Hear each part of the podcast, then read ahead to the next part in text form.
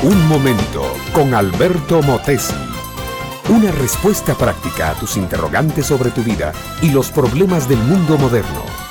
Jardines colgantes de Babilonia, faro de Alejandría, coloso de Rodas, templo de Diana en Éfeso, pirámides de Keops, estatua de Júpiter olímpico, Partenón de Atenas. Estas cosas son, mi amiga, mi amigo, si es que no me falla la memoria, las siete maravillas del mundo antiguo. Todas ellas fueron creaciones arquitectónicas y esculturales del genio humano y durante siglos llamaron la atención del mundo. Luego, como toda obra humana, se deterioraron, envejecieron, se destruyeron. Toda obra salida de las manos del ser humano parece seguir el mismo camino, el envejecimiento, la destrucción, el volverse todo polvo y la muerte definitiva. ¿Será esto porque el hombre, el hombre mismo, con toda su grandeza intelectual, con toda su inventiva e imaginación maravillosas, con toda la potencia y capacidad de su razón, no es al fin de cuentas más que polvo? Puede ser, la verdad es que el hombre y sus creaciones están todos destinados a la muerte, al sepulcro y al olvido.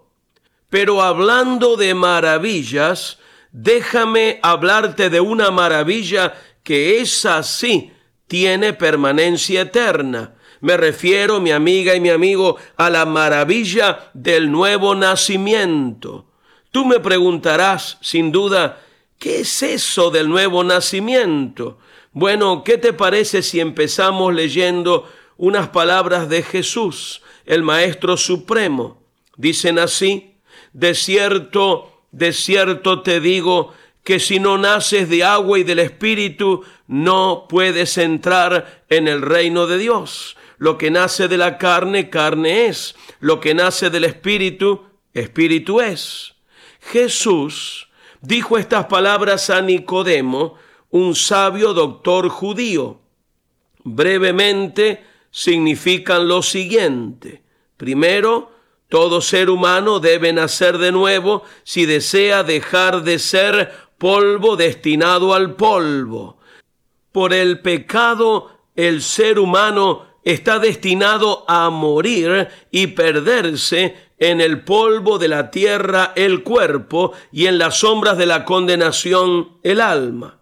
Segundo, hay una manera de volver a nacer, pero no en la condición de polvo, sino en la de espíritu. Cuando se nace de nuevo de esta manera, el ser humano inicia su destino eterno, que ya no es el polvo ni el sepulcro, sino la gloria del reino de Dios.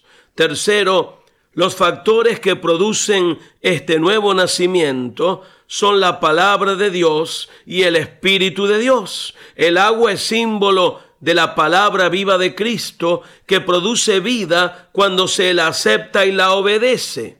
Si aceptas de corazón y de voluntad el mensaje de salvación del Evangelio de Cristo, Dios te imparte el Espíritu de vida y experimentarás la maravilla de las maravillas, nacer de nuevo en Cristo para gloria y vida eterna.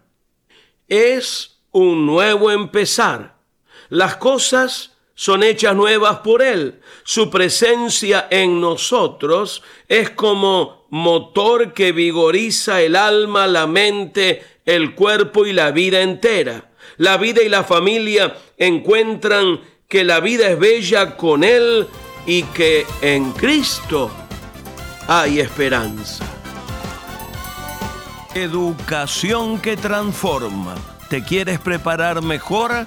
Visita albertomotesiuniversity.com y pulsa el botón de la escuela virtual.